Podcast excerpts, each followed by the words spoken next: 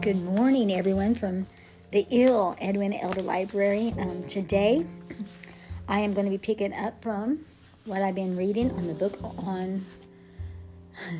yeah, I'm so used to saying that. Dream shards. Dream shards. Your dreams have shattered. What now? the human mind cannot fully discern the ways of God.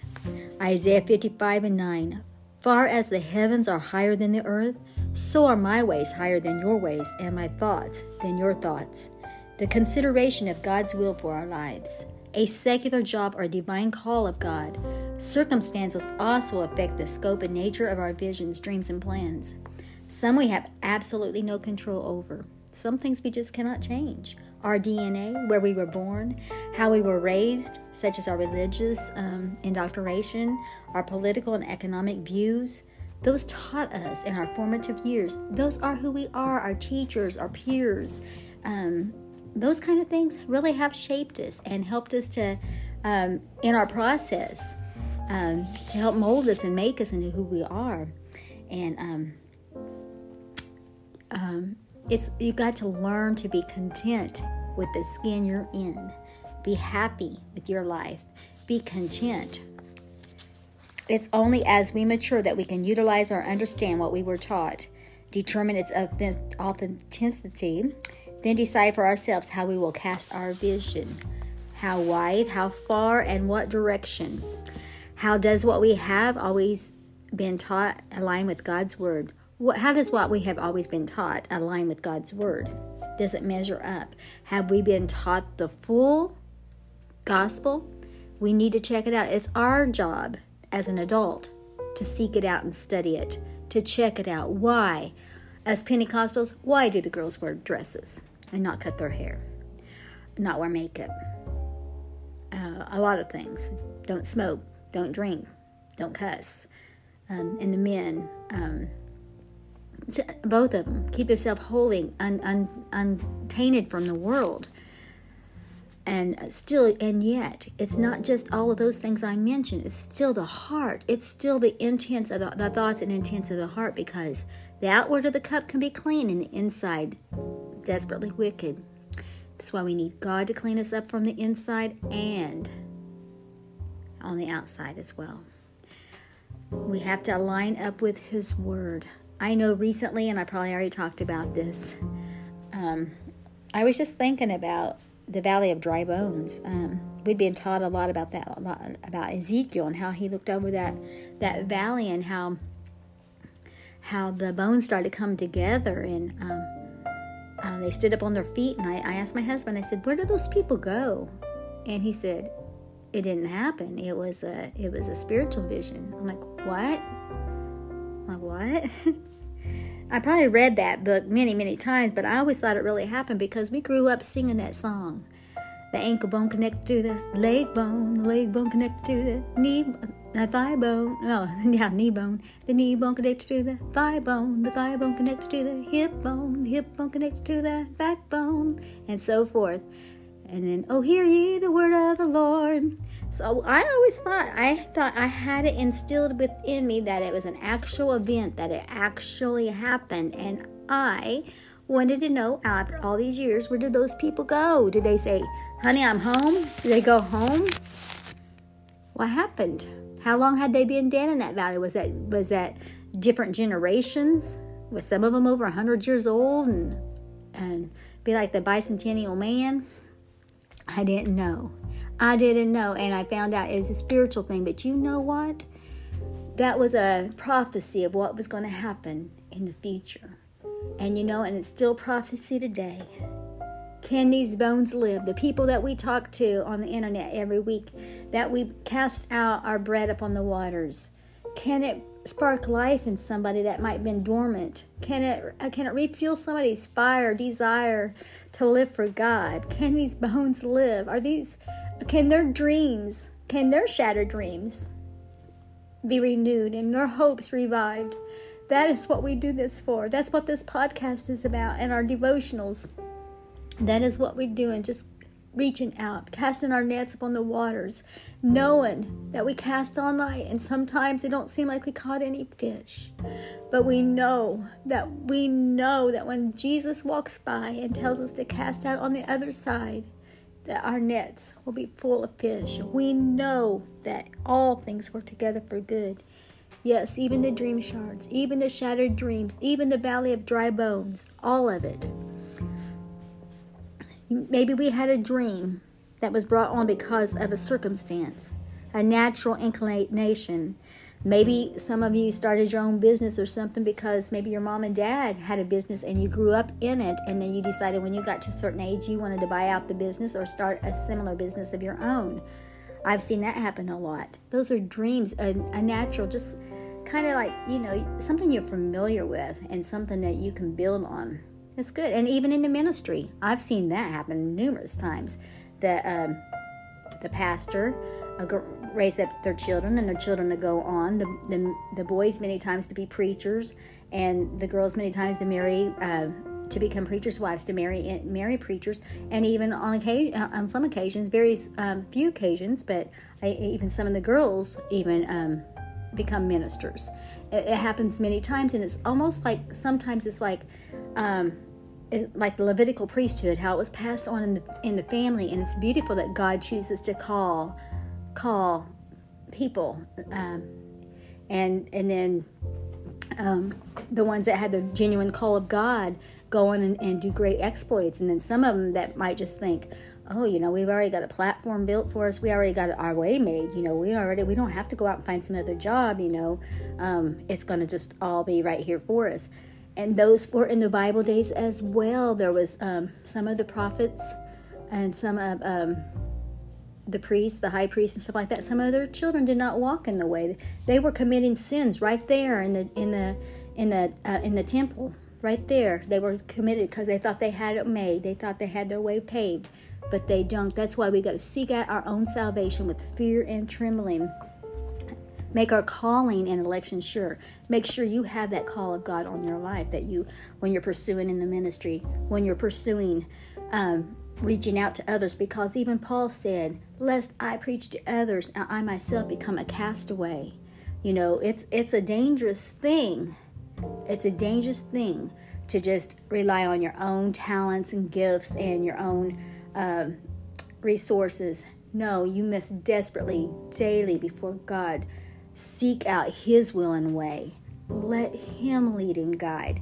That's that's the phenomenon. That's the truly. That's what links heaven to earth. It causes a definite shift in our thinking when we know that God's not working for us. We're working for Him you know, we're working for Him. We asked Him to call us. We said, if you can use anything, Lord, you can use me. And so when He uses us, and sometimes it might not be to the ways that we like, we might feel used. Brother Lee Stoneking said that in one of his sermons. He says sometimes when when you say, "Oh man, you're going through the ringer," you feel like you've been used, but then isn't that what you asked for? You said, "Use me, Lord." In whatever ways, it, it didn't mean that we're going to be um, famous. It doesn't mean that we're going to have our easily recognized um, name. That when people hear our name, they're immediately going to associate us with something good, something, something glorious. No, it doesn't mean that. You know, there are more people not mentioned in the Bible. They're where they're in the Bible, yes, but it's like um, the um, the woman at the well. We don't know her name. Uh, um, Noah's wife. We don't know her name. They were important people. They were important people in the Bible, but it wasn't about their name. They were there to be used of God. They were there um, to serve their their purposes. I mean, we all have heard the story about the woman at the well, or many of us have heard the story about the woman at the well, and we know that the whole key thing there is that Jesus had told her if she knew who he was, that she would ask to drink from the water that he had to drink of, because if he drank from that, she'd never thirst again. And we talk about that all the time. It says, Fill my cup, Lord. I lift it up, Lord. That is that. That is what it's all about. Being full of Jesus. Um, I was walking through my house today, just walking through my house. Um, and I felt like there was some water on my head. I felt like something was on my head. And then I'm like, let that be the anointing of God. Oh, it wasn't it wasn't literal oil. You know, when we think about David getting anointed with oil, that was literal oil. They um, Samuel really did pour oil on his head and it ran down. And um, when the sheep, as a shepherd, the shepherds many times poured oil over the sheep's head to cool down, cool their heads down. And um, that was literal oil. But you know, even though I just had that feeling, it didn't have to actually be the real thing. I had that thought come through my life. Lord, just put your anointed oil on me. I want to be anointed. And anointed anointing comes through our brokenness. Anointing comes through our prayer life.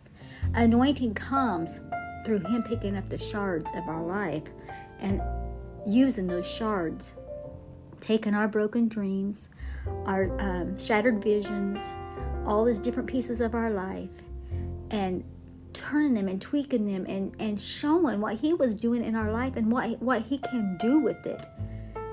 Maybe it's some of our foolish mistakes, some of our circumstances, could be our DNA, could be our raising, different things like that, things that we just talked about. But some of that all brought us to where we're at this point right now, where we know that we're in desperate need of a Savior. We need saving. All of us need saving. Saving from ourselves, saving from our doubts, saving from our fears, saving from sicknesses and illnesses, family members rising up against one another.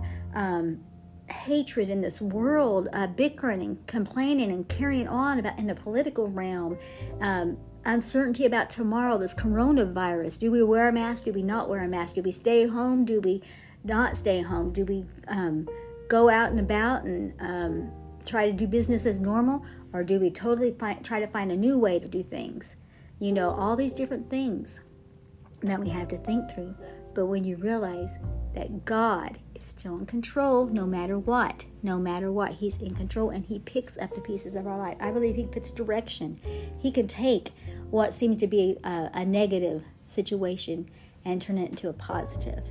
Because when we're broken, see, the Bible even tells us when we when we're broken, God loves a broken and a contrite heart. He loves a broken spirit. He loves when we are humbled and repentant and sensitive to him and that's how we do it we through our trials and tests it, it molds us and makes us we can become bitter or we can become better and when we yield to him and let him pick up the pieces of our lives let him give us new hopes and new visions, then we're going to become better. If we resent things that come against us, if we try to fight off circumstances, if we try to resist and say, I won't do this, I won't do that, when we become set in our ways and and and um, it's it's contrary to um, the things of God. Now, the things of God, we've got to stand in our ways. The things that God said to do and don't, uh, to do, we've got to do, and the things He said don't do, we can't do, because Jesus Christ is the same yesterday and today and forever. Those things don't change. But the things, the other things, the things that we fight and gripe about, or the dreams and visions that we have of like bigger houses, uh, nicer cars, uh, a cleaner house, and all that stuff. Um, you know, those things take time. Those things take working towards those goals, goal setting. Um, me and my uh, prayer partner, we've been talking about setting goals for um, 2021.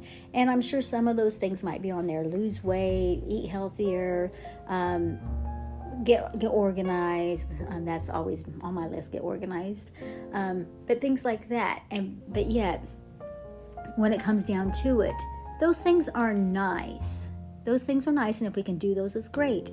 But what we need to do, we could get so focused on getting organized, or get so focused on losing weight, or we can get so focused on all we eat is healthy that we lose the contact, the whole purpose of our life.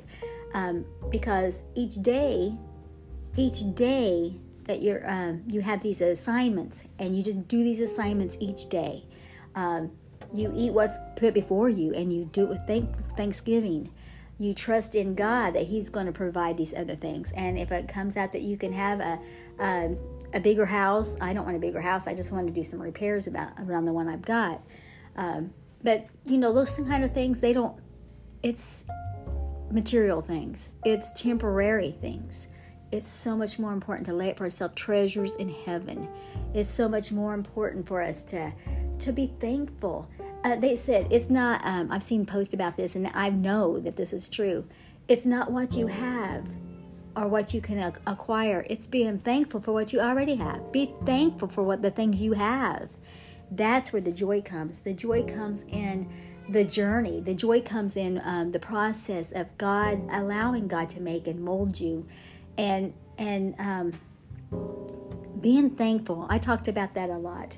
Being thankful and and having faith. I've been talking about great faith. And this coming week, I'm going to be talking about greater faith.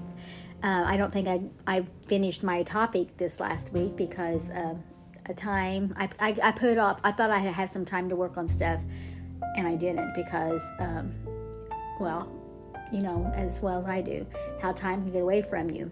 So, uh, but we just build. We just build on the thought. We work towards the um, greater faith. We work on greater faith. Oh, ye of great faith. Oh, you have greater faith, greater vision, greater desire um, he looks for um, us yielding our all, like the woman who gave her two mites, her penury, from her penury. She gave from that, and Jesus said that she gave more than those that gave great, great abundance because she gave all she had. And that's what he wants from us. All he wants is you. All he wants is you, the who you are, what you are, and your vessel. He wants to pick up the pieces of your life.